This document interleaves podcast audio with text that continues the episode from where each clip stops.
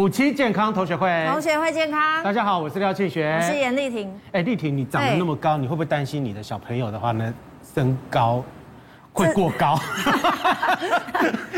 担心的跟别人不一样。啊，老实说，我我不怕他们太矮，可是我希望他过一百九。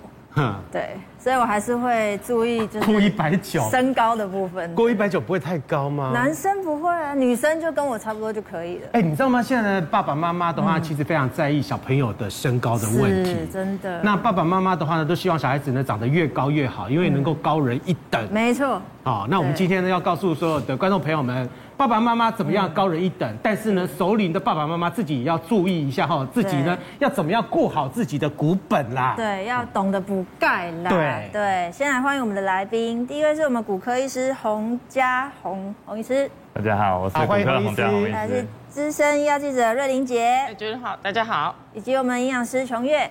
主持人好，大家好。好，欢迎琼月来。首先呢，我们先呃告诉所有的观众朋友们一件事情哈。那么呃。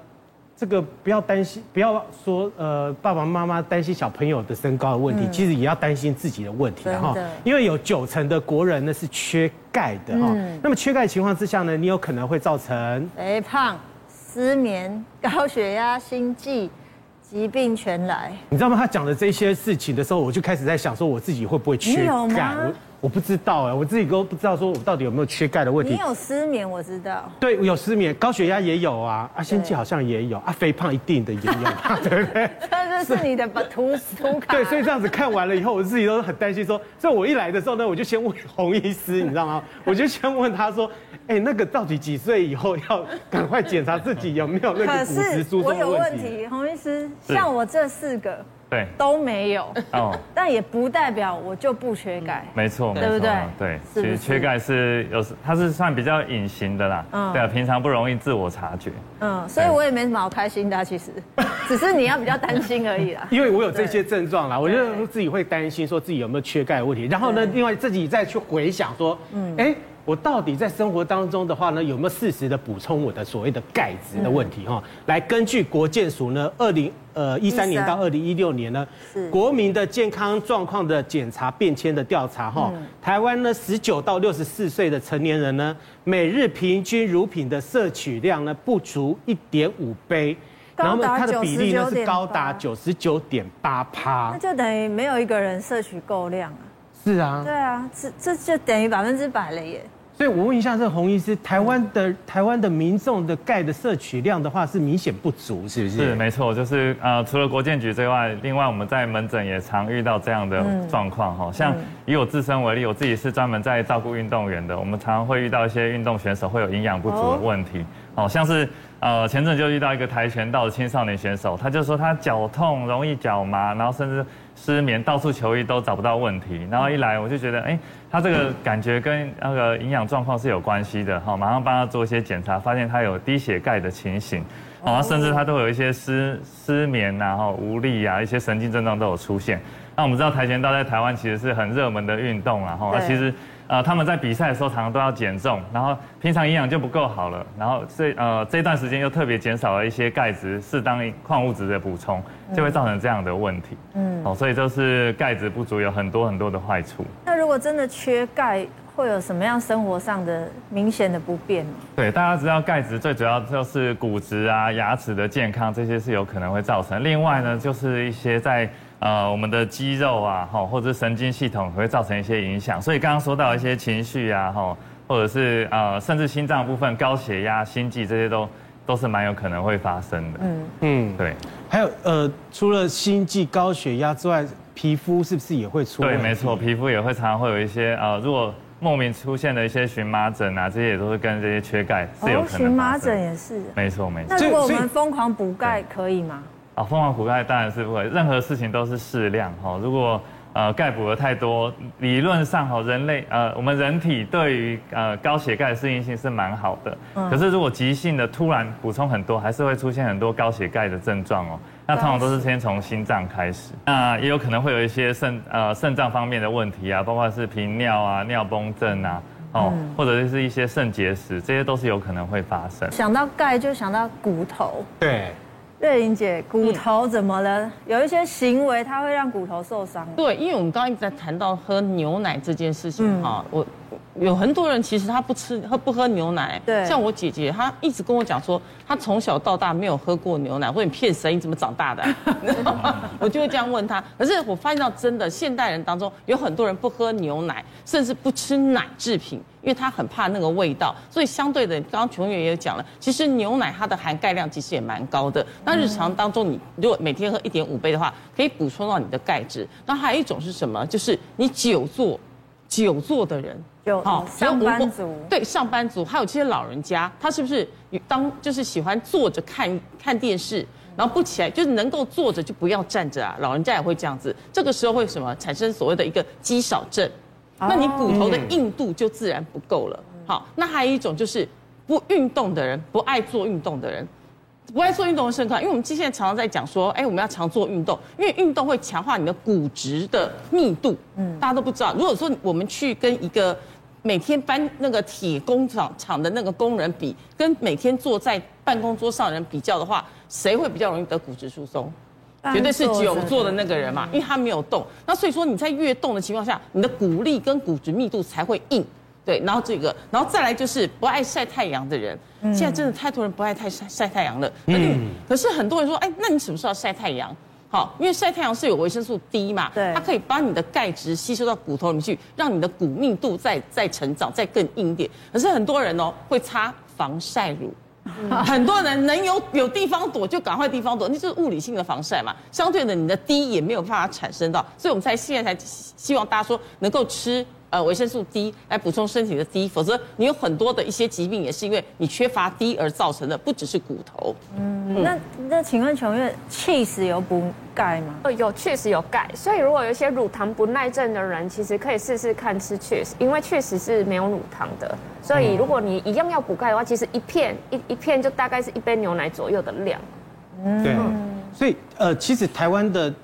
呃，熟龄人啊，我应该讲熟龄人，也不要讲说是老年人哈。其实熟龄人都已经有出现说缺钙的问题哈。对。呃，我看到一个数据，我吓了一跳哈，就是台湾的民众的话，除了三高之外的话，熟龄人呢最要注意的就是骨松的问题。嗯。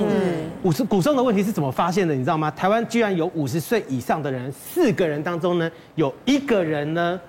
是骨质疏松的，而且呢，台湾的关节的骨髋关节的骨折发生率，居然是亚洲第一名哦。嗯，对，其实台湾的骨质疏松在亚洲一直都是名列前茅哈。是呃，几年前也有台湾的一个调查，然后大概是在两千年左右，六十五岁以上骨松的机会竟然超过百分之九十。哦，这跟台湾的环境啊，还有饮食习惯、生活习惯都有很大的关系。像刚刚。呃，瑞玲姐提到的，呃，普遍不日晒，然后呃不运动，而且我们又是都市化的社会，再加上又是高龄的社会，所以骨松变成一个很大的问题。以我们骨科医师来说，我们最重要就是防治骨折的产生，因为髋关节骨折会造成很大的医呃医疗的负担，而且会让呃这样的病患会得到很很重要的那个生活的功能会丧失。然后，你有没有关心吃进去的东西？有，因为有一些是会影响骨质疏松的。有，我有担心。比方说，网络盛传，嗯，不可以喝可乐，可乐这个我觉得是合理。但气泡水它到底有什么罪？然后吃香蕉会伤骨，拜托，我儿子每天早上都吃香蕉，哎，那这个奶茶这个不这个我不知道，奶茶奶茶不能补钙啊，奶茶不能补钙，可是问题是里面也不是有牛奶吗？但是。奶茶就是一个不健康的东西，对对啊。它如果是奶精，奶精对。比如说，那现在很多奶茶的话，用是纯纯鲜奶下去做的奶茶。对，琼月如果是鲜奶茶，其实鲜奶茶会比较建议。那我因为它跟红茶摆在一起，不见得有办法利用到这么多的钙质。但是加鲜奶一定比加奶精还要来得好。对对，我们要去做一个比较。那香蕉呢？那香蕉基本上。很多老人家说，我骨头拜，我不爱加金蕉。可是基本上呢，这个方这个这个概念，以系营养学来讲，其实是没有这件事的。嗯，因为反而其实说，如果说我们在，比如说我们有呃呃骨头不好啊，或者是觉得关节不舒服，其实我觉得适当的补充一些水果反而是好的，可以增加我们身体一些抗氧化的能力，然后减少一些发炎反应，它反而会有助于这种关节的不舒服。但是我有一个概念，就是说有时候人是心理因素，他如果觉得我吃的香蕉就是会很不舒服，那我就会觉得那你就不要吃吧，因为反正还有很多水果可以吃。可是基本上吃香蕉会伤骨头这件事是没有什么根据的，没有根据。嗯嗯。气泡水有吗？嗯，气泡水跟可乐容易导致骨质疏松。我觉得这两个东西呢，就是要去注意一个点，大家会把它混为一谈，因为一样都有气泡。可是可乐因为它含有比较多的磷，所以它是有可能会就是长期的时间的喝，它是有可能会让我们的骨质流失的。但是如果是气泡水的话，它就是一样，就是有我们的二氧化碳嘛。基本上它是不会让我们有骨质流失或是骨质骨质疏松的风险。琼月，你会不会担心自己有骨松的问题？其实我我有怀疑过自己是不是。看吧，对不对？营养师骨质疏松，因为怎么办呢？你？因为 其实我有去检测过，刚刚我们讲的维生素 D 的浓度，嗯、你知道，呃，我我去检测单位，我们我们单位这样测是三十以上才是会觉得是比较标准的，但我测出来只有十。所以真的很低，所以是真的蛮低的。但是我发现摇头哎，你惨了。因为我发现其实我为什么自己会去测低，是因为我们我在之前的健检单位，十个人检查大概有九个人都缺，我就会担心自己是不是有可能也缺。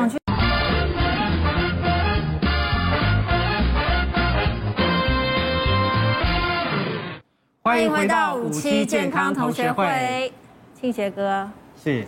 我有一个困扰，什么困扰？我担心我女儿长太高，儿子长不高。什么话？为什么会有这种？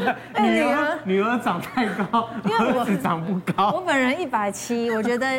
差不多了，嗯，对，女儿跟我这样可以，嗯、可是儿子若一百七五汤哦。可是我觉得你家应该都会很高哎，你老公的话是篮球选手哎，对，希希望希望。然后应该哎，你老公多高啊？一八三，一八三。那我担，那我知道了，我也会担心我女儿。你女儿要是长到一八三的话，哇，那很吓死人！不是母汤哦。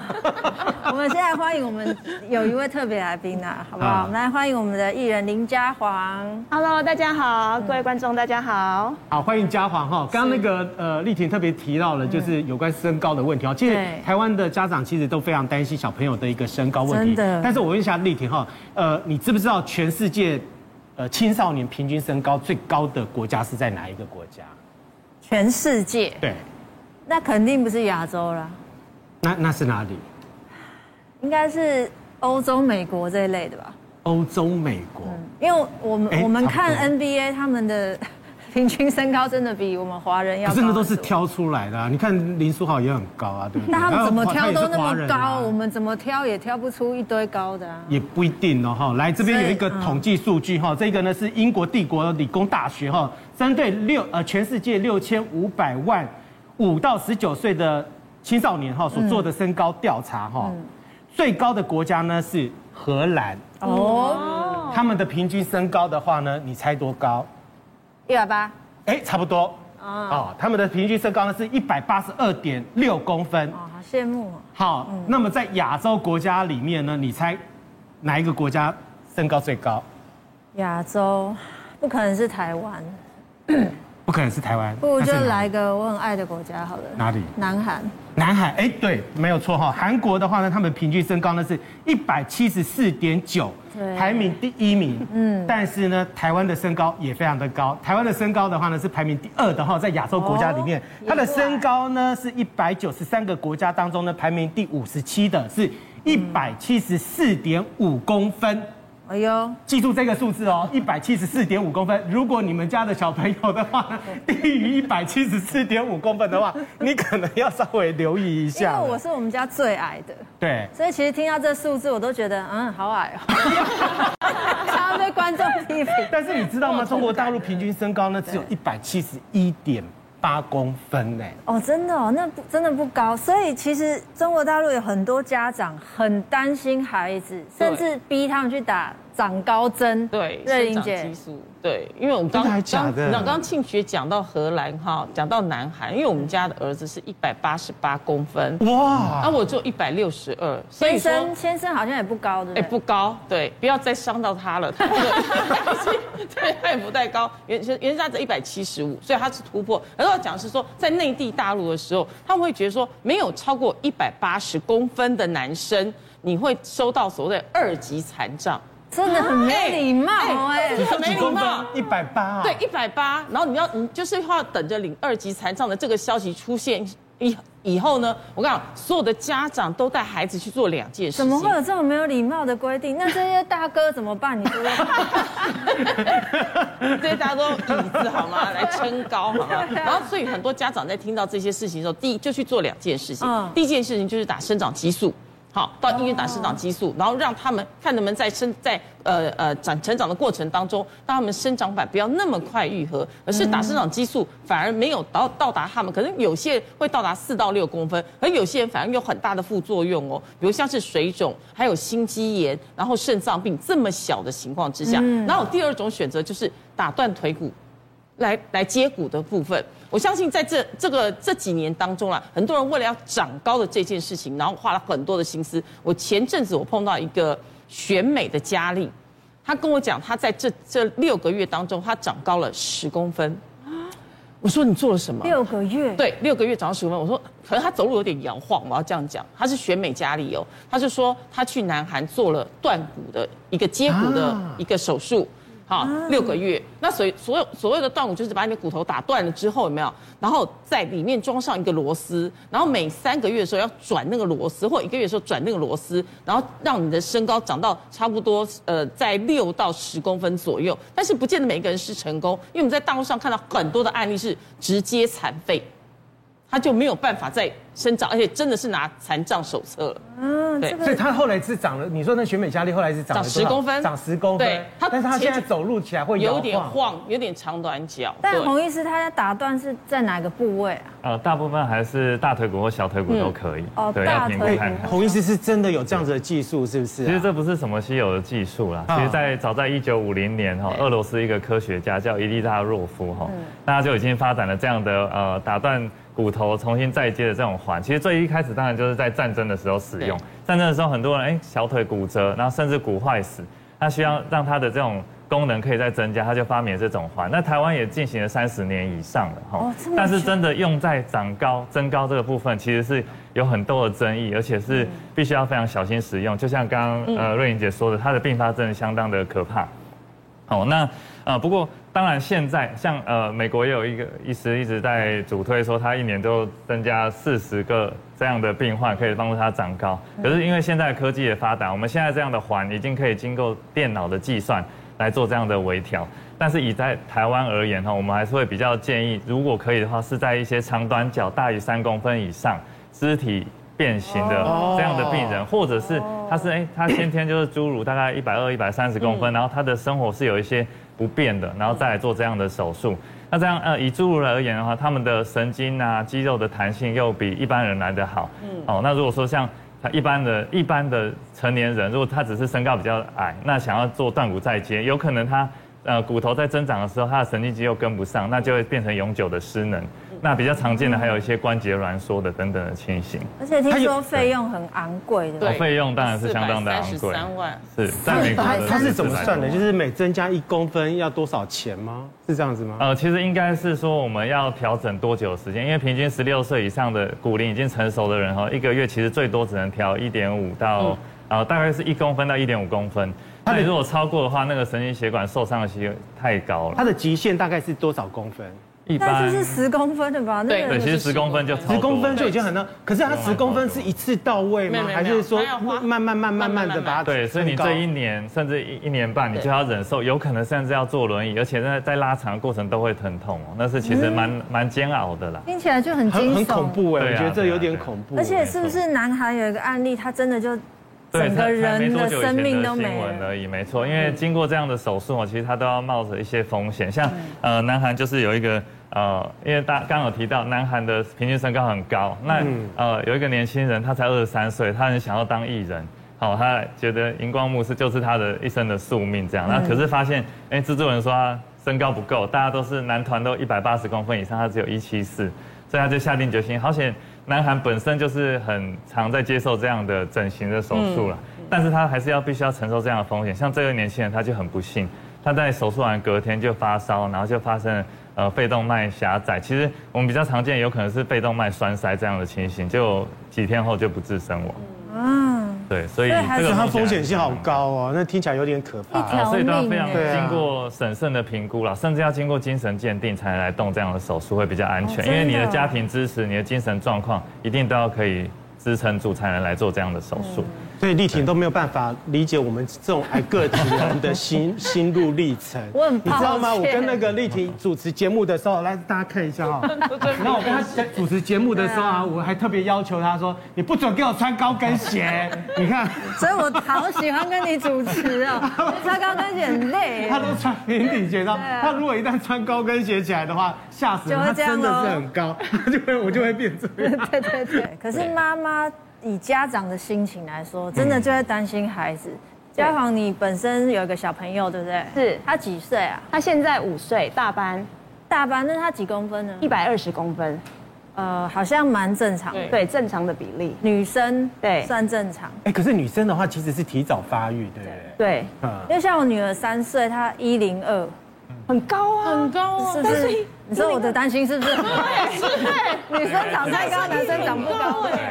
对啊。那嘉浩，你平常有帮小朋友做什么补充吗？你会担心他长不高吗？像我其实是的确会担心小孩子长不高，所以我们就是大家都知道嘛，一胎照书养。那我们现在除了照网路养以外，我们还有群主的妈妈就开始滑了。嗯、那我里面呢有一个营养师的朋友呢，他就会跟我讲到说，其实像小朋友在补钙啊，我们一般都是会煮像什么大骨汤那种东西，对不对？可是他有说到说，其实像大骨汤的补充啊，呃来讲的话，七十碗的大骨汤哦，才会等于是一杯的牛奶钙。嗯、所以，可是但你知道，你就想说哈。那你也不可能说一直叫小孩子喝汤嘛？那我们可以从其他的像是食物去补充钙。那食物的话就有很多，比如说像黑芝麻啊，然后牛奶嘛，那像 cheese，还有优酪乳之类，还有像深海蔬菜、深海的绿色蔬菜，然后还有就是猪骨汤嘛。可是你知道小孩子的胃就这么小，你不可能就是一直叫他喝汤啊。他如果喝了汤之后，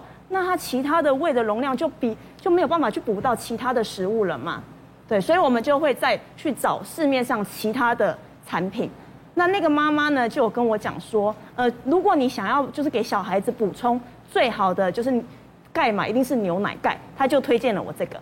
嗯、哦，对，那这个来讲的话呢，它有分两种口味，它有原味跟焦糖的口味。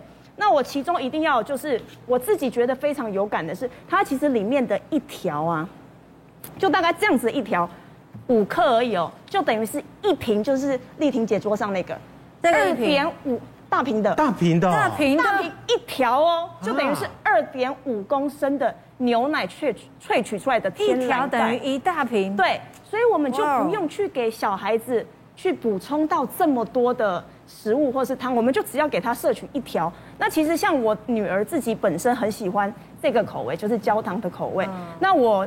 就是给他吃，我一天是目前他的年龄来讲，就是一天一条。那我会给他，比如说加在豆浆里面啊，或是甚至于就加在 yogurt，或者是像麦片里面都很好。冷饮啊。对。那我们我再跟大家再补充一下，因为其实像补钙的黄金的三个阶段嘛。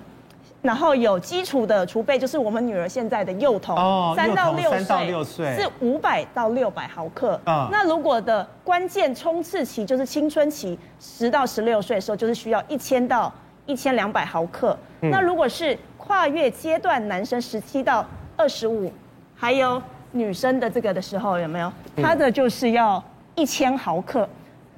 可是我刚，然后你看了我刚才说的那个牛奶钙。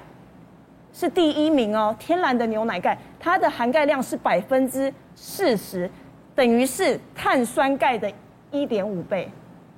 所以其实牛奶钙非常的重要，而且这个非常的好吸收，嗯，因为它是水解配方，大家都知道水解配方就跟奶粉一样嘛，分子小就吸收效果相当就非常的高，来的非常的好。所以一天你小朋友吃一条，我小朋友现在是吃一条。那如果到了就像我们说的成长型的小朋友，他一天是可以摄取两条。哎，他一般吃的话是直接吃，还是说他要把呃溶解？可以可以直接吃。小朋友非常的喜欢，它的味道真的很好。那还有刚才我讲到泡在就是像优格里面嘛，像布丁，然后 cereal 麦片里面都可以的。嗯，其实直接吃是可以的，因为它蛮好吃的。嗯，你小朋友吃过？我儿子说好好吃哦，这样。对。哦，它它是牛奶的味道啊，它有分味道。对，有分焦糖跟原味牛奶的味道。嗯。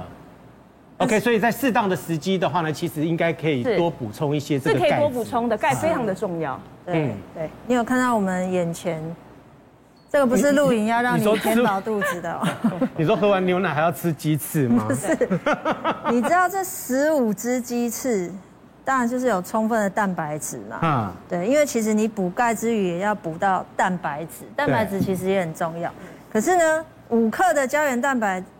只这样子只有五克的胶原蛋白，哎，这样子只有五克的胶原蛋白哦。你知道以前熬汤的时候很喜欢放那个鸡翅下去熬，因为熬完以后呢，它会浓稠，对，然后浓浓黏黏的，对不对？放鸡翅哦，对，放鸡翅啊。我记得好像广东人还是什么煲汤，就是很喜欢用这种东西，对，那就是为了要萃取它的那个所谓的胶原蛋白。可是如果你要胶原蛋白，要吃这么多汁哦，所以家煌，你那个 这应该会变胖。你推荐的有胶原蛋白在里面吗？要讲说，像你那桌上那样子一盘啊，十五只，对不对？对。你知道那样里面的热量啊，其实破千呢，很可怕的。可是像我我你刚才说这个里面对不对？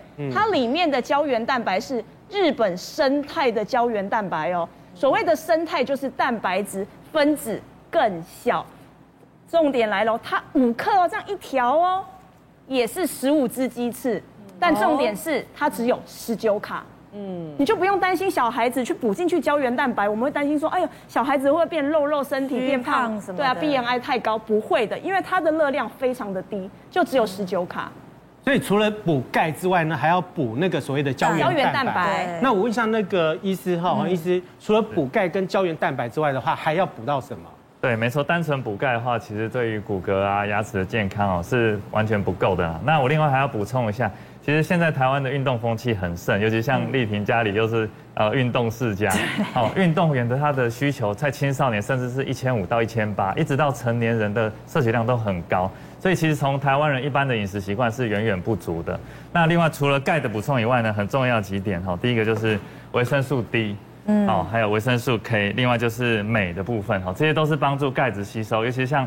维生素 D 三现在已经被证实是帮助钙质在小肠吸收很重要的这个关键，然后它可以至少促进百分之三十到四十钙质的吸收，好啊，可是啊维生素 D 又很难从饮食中得到良好的摄取。另外就是台湾的环境，台湾人是都市化的社会，另外就是台湾人真正有在台湾的气候里面真的有丰呃充足日晒的话，大概只有一百天。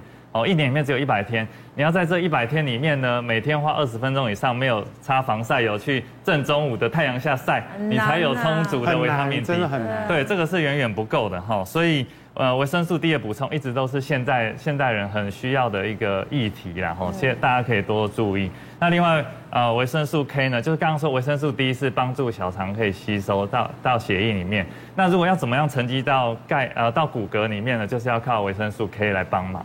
哦，那现在发现镁也是非常重要。镁的话，它本身呢，它除了促进钙跟呃呃的这些合成跟吸收以外，它对于一些肌肉啊、神经的合成啊，哈，或者是呃糖类的吸收也都非常的好。嗯，有一些人吃进去的东西，嗯，你要补充像晒太阳，就没办法。那小时候我们都知道，哎，好像要吃鱼耶。对。有。丰富的 omega 三，omega 三，对。可是如果有些人就是怕鱼，因为大家就知道艺人界里很多有名怕鱼的，第一个吴康仁，对。第二个就是我的好朋友黄小柔，嗯，看到鱼直接崩溃。对啊，那这样子是不喜欢鱼的味道还是什么？没有，就是觉得这个东西为什么会动这样子，没有办法，没有办法看它多两眼。有些人是吃素的，那可能就没有办法。对，可是其实敢吃鱼的也会怕鱼腥味。那这样要怎么补充 Omega 三？是是，这个这个，因为台湾是海岛国家，其实吃鱼是很普遍的一件事情啊。Omega 三跟 DHA 大部分都在深海鱼类。好，那像是金枪鱼、尾鱼。青鱼或者秋刀鱼这一类，大家其实蛮常食用的。但是真的就是有些人怕鱼味，然后那呃，像我自己我们自己单位的护理师，他从小就是在那个生鱼片的家庭里面长大的，他自己从小会切生鱼片，可是他看到那么多鱼掉在那里，他从小就变得不不敢吃鱼。那这样怎么办呢？那其实现在很推荐的是从海藻里面来补充这样的 DHA，然后 DHA 其实跟钙一起补充。其实我们大家都知道，钙可以帮助情绪的稳定哦，尤其是像 DHA 在在有更加成的效果，可以让神经更加的稳定，那也会帮助呃儿童的认知功能会增加，情绪也会更加的好。哎，这个 DHA 也会帮助他长高吗？哦第二些并没有，应该是没有直接的因素帮助它长高。不过这些元素加在一起的话，会让会让整个生长的认知功能、学习能力会更好。事半功倍。哦，等于是说它不只要长高，而且呢，它的呃神经啊，或者是说脑部的发育跟情绪的发展的话，它可以同步的一个增长，然后获得一定的这个控制，这样子。对，我们说骨骼、肌肉、神经这是三位一体的啦。对啊，呃，你要长得高，你的神经肌肉也都要很健康。一定要发展的好。没错没错。嘉煌，你推荐的那个。的东西，它里面也有 DHA 嘛？它里面呢、啊，就像刚才洪医师讲的，DHA 其实对小孩子脑部发展很好嘛。那像里面这一款里面呢，它加的就是围藻专利的 DHA，它是萃取在浮游海藻里面的植物的 DHA，所以它对小孩子的就是无论是脑部的发展呢、啊，还是就调整身体都非常的好。对。但除了吃了这一些之外的话，最重要你的生活呢要正常一点，而且呢。成长里面还有一个很重要关键呢，就是你睡眠要足够。没有错，我跟你讲哦，其实哈，很多长高真的可以突破基因，因为刚刚瑞玲姐跟大家讲了，因为我一百六十二，我儿子一百八十八，这真的是突破基因哦。好，那林书豪，我觉得是大家最认识的，他爸爸妈妈不到一百七十公分，然后他小五的时候，你看这是林书豪，对不对？他是不是鹤立鸡群？对，看起来就比较帅。没有兴趣，我没有在说你矮比较不帅哦。他一九一，对，他一九一哈。那可是我要跟大家讲是，他在国小的时候，五年级也只有一百六。所以他也跟我们一样很担心为什么长不高。所以这个时候呢，他在营养上面、在睡眠上面、在运动上面去做了这件事情。营养刚才哎，嘉黄他有没有讲过了？我们要怎么补充一个比较天然的，而且是不负担对小孩子不负担的？所以那时候林书豪呢特别也注重营养，再来就注重他的运动，一定他爱打篮球。可是我觉得睡眠很重要哦。很多孩子他不睡觉，嗯，因为不睡觉的话，你晚上的成长激素它不会长高，就是我们在长高激素它不会发发出来。所以小孩子在什么时候？三个月开始到十七岁之前，都请让他每天至少睡十个小时，而且是在晚上十点睡觉。我儿子就是遵循着这个方式去做，所以那个时候他整个成那个那个生长板嘛，整个这样子没有合起来合起来。然后台大的他的老师就讲说，韩韩教授就说，哦，看他这个腿骨哈，然后再看我腿骨说。哎呀，突破基因啊，一定可以长到一百九十。哇，这么厉害！对，他是看这样大腿骨，我说，所以我会觉得说，现在的家长，我觉得要用心点，就在用心在于营养，已经告诉你了，然后再来睡眠，就至少十点开始睡，然后整个灯关起来，因为生长激素，灯光会影响生长激素的发展嘛，那你把灯关起来，然后让他沉睡。至少让他睡得沉，不是让他那样翻来翻去。因为刚才的的一些营养品有帮助他的钙啊，有帮助睡眠的稳定。然后再来就是运动，运动不见得每个人都要跟林书豪一样打篮球啦。比如说，哎，你跳跳绳啊，跳跳家里的梁啊，对他的这个呃这个生长板的刺激都是有帮助的。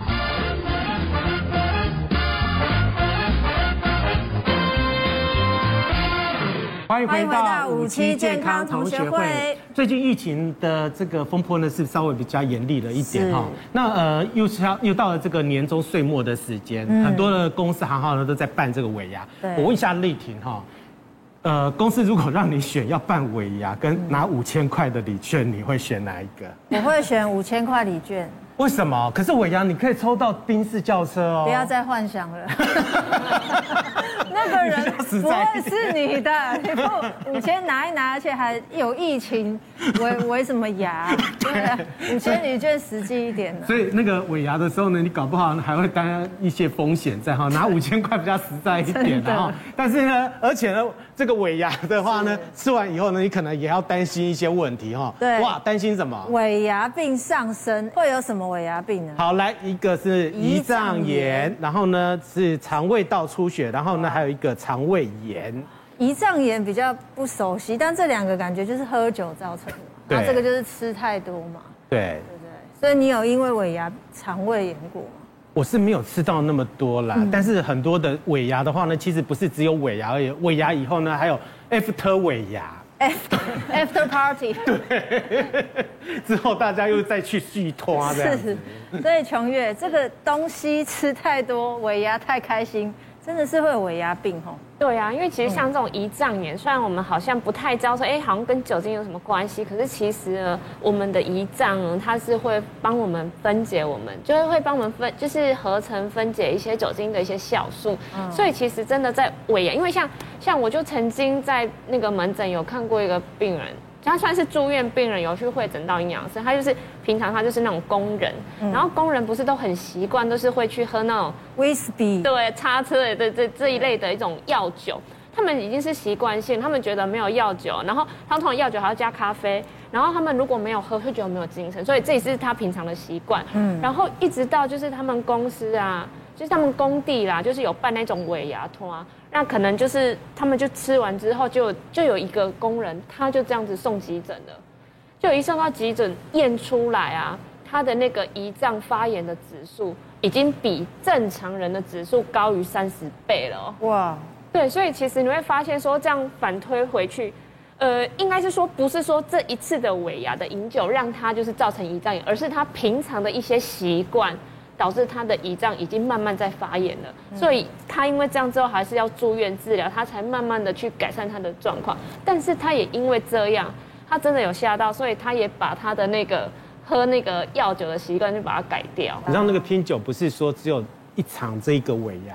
你知道不是只有你的公司的尾牙，有一些做业务的话，他是要到处去参加。今天礼拜一的时候，对客户的礼拜一是 A 客户，礼拜二的话是 B 客户，然后 B 客户呃 B 客户里面还有 C 客户、D 客户，全部都全部都挤在一个大好的日子的时候，你搞不好一天要赶好几场，你赶好几场，他是狂喝的，对，这就等于造成酗酒了吧？是不是？那喝到最后的话，可能不是胃的问题哦。没错没错，对，以骨科医师的观点哈，其实酗酒或者说我们这种拼酒文化，真的。对身体非常的伤，除了我们常见的胰脏炎、肠胃道出血、肠胃炎以外，它也常常会造成我们骨质的流失啊，钙质吸收不好，那它让肝变得比较不好，维生素 D 也无法吸收哈。那另外我们最常见的就是还是一些神经控制，神经啊神经会呃变得比较迟钝，那肌肉也都控制不好。好，那以骨科医生我们比较常见的就是大概三四十岁的男性，就像我们刚刚说的拼酒文化，一部分人就是像呃刚刚。琼月说的工人，工人族群，他们平常就有饮酒的习惯，好，那他们其实工作压力时间很大，然后一直都这样持续的在饮酒，然后呃，可能久而久之关节就会疼痛。那另外一部分就是刚刚说的，我们尾牙季一直在赶摊。事业有成的这些中年啊青壮年的男性，那常常过来来走进门诊就是一跛一跛的。那其实他们也都还蛮硬汉的这种体质，他们不会说不会还痛，可是医生为什么我走路都一跛一跛的，然后关节卡卡的，常常 X 光一照，两边的那个髋关节股骨头都已经坏死。哦，所以呃，髋关节股骨头坏死的话，常常是因为饮酒造成的哦。啊，喝酒会造造成骨头坏死？没错，而且常常一发生就已经是第三期、第四期，蛮严重，需要换人工关节的这种程度。这么夸张？对，所以其实饮酒哈这个部分对于关节来说也是要非常注意，因为它也会影响我们一些血流的循环。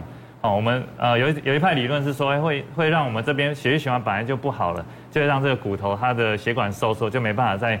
生长，那失去养分以后，它慢慢就坏死了。哎，那它骨头坏死的话，有办法医治吗？哦，其实要看那它的程度啦。哈。如果是第一期、第二期的话，我们还可以用比较微创的方式刺激它生长。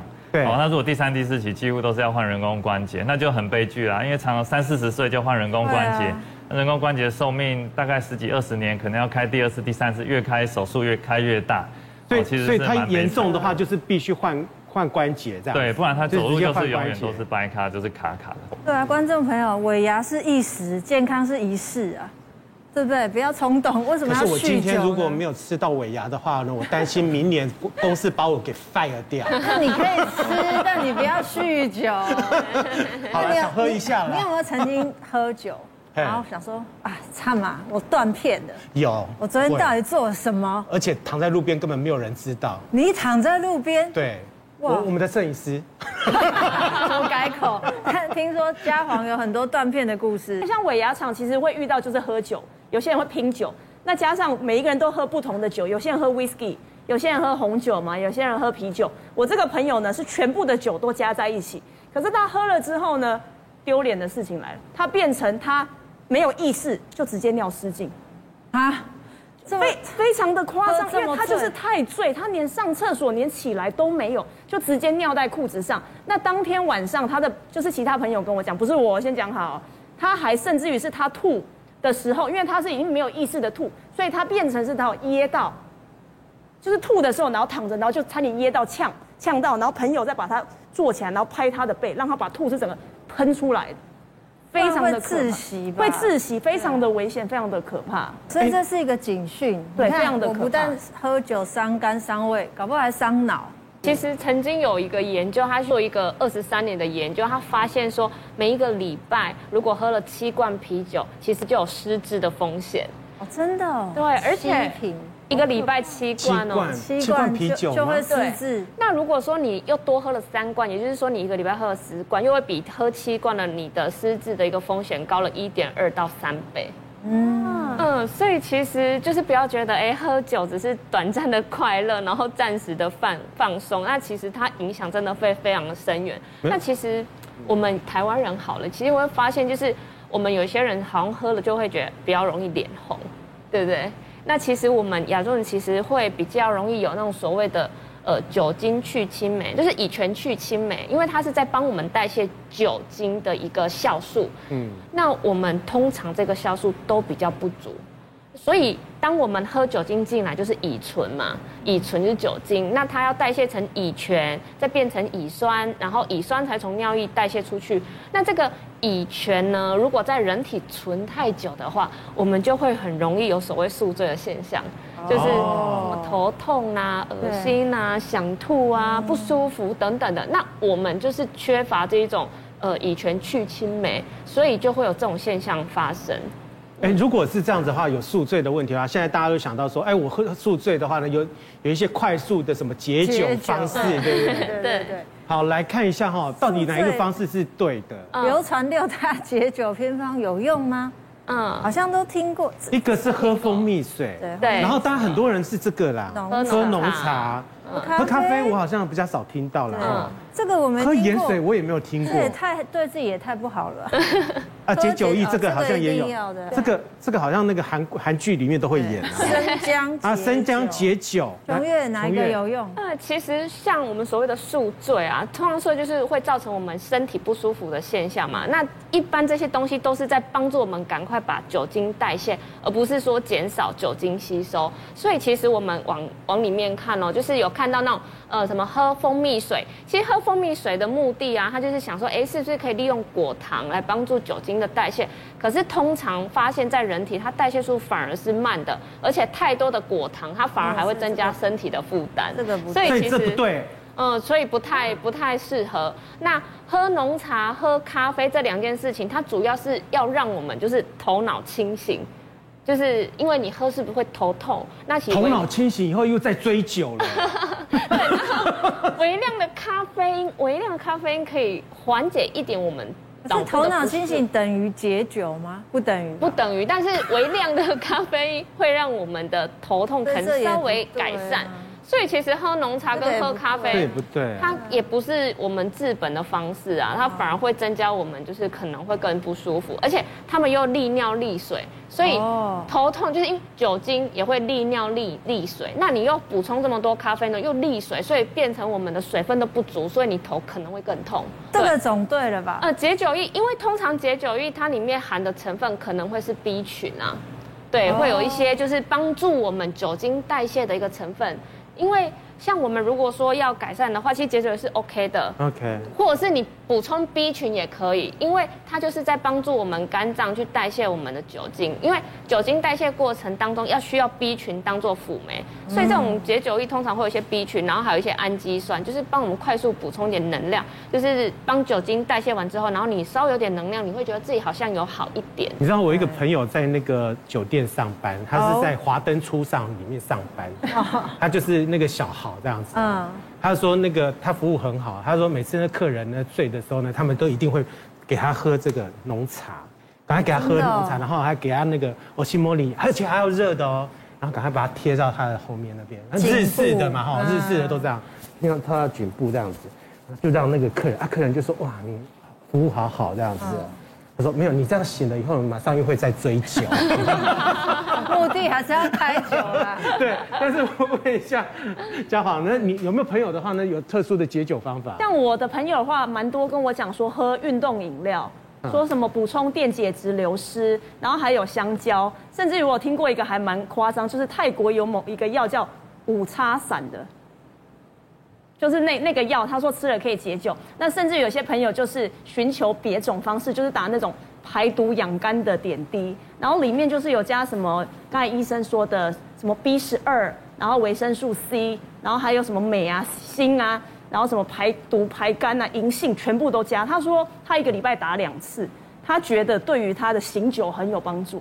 我不晓得是真的还假的，这啊，为什么一定要这样子到这个地步？他是平常时间就去打这样子，对，就去打点滴，不是说喝完酒以后醉了才去打这样。因为他是长期，他就是几乎每天都应酬的人，所以他说他大概一个礼拜两次嘛，就是三天就去打一次点滴，他觉得对他自己的身体改善很多。哎，洪医师这样子 OK 吗？这样很不好吧？在我的角度来说，我是觉得有点滥用医疗资源。对，可是其实喝酒最恐怖的是什么？因为人家说喝酒不开车嘛，对，开开车不喝酒。可是有些人觉得啊，我都睡一觉起来了就可以开车了。可是其实酒精会骗人，对不对？是没错，这个开车喝酒这个议题哈，尤其像上个月那个高雄的那个事件，其实让整个社会都进进入了一个很难过、非常伤心的一个氛围。然后，那我自己曾经在急诊外科担任过两年的医师，以我自己自身的经验，我也看到太多的悲剧了。哈，有一天晚上我呃来到一个病人，他说，哎。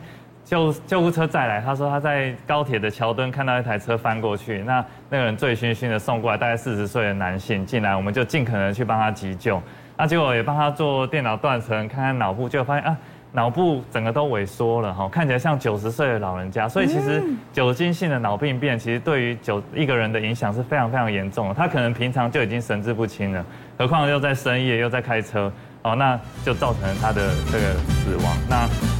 我会印象那么深刻，是因为他他的父亲啊非常温文儒雅、文质彬彬的走进来，那他当然非常担心，说医生啊，这个我儿子还有没有机会？但那阵子又很流行叶克膜叶博士嘛，哈叶医师，他说拜托可不可以帮我上叶克膜，送到呃临近的医学中心。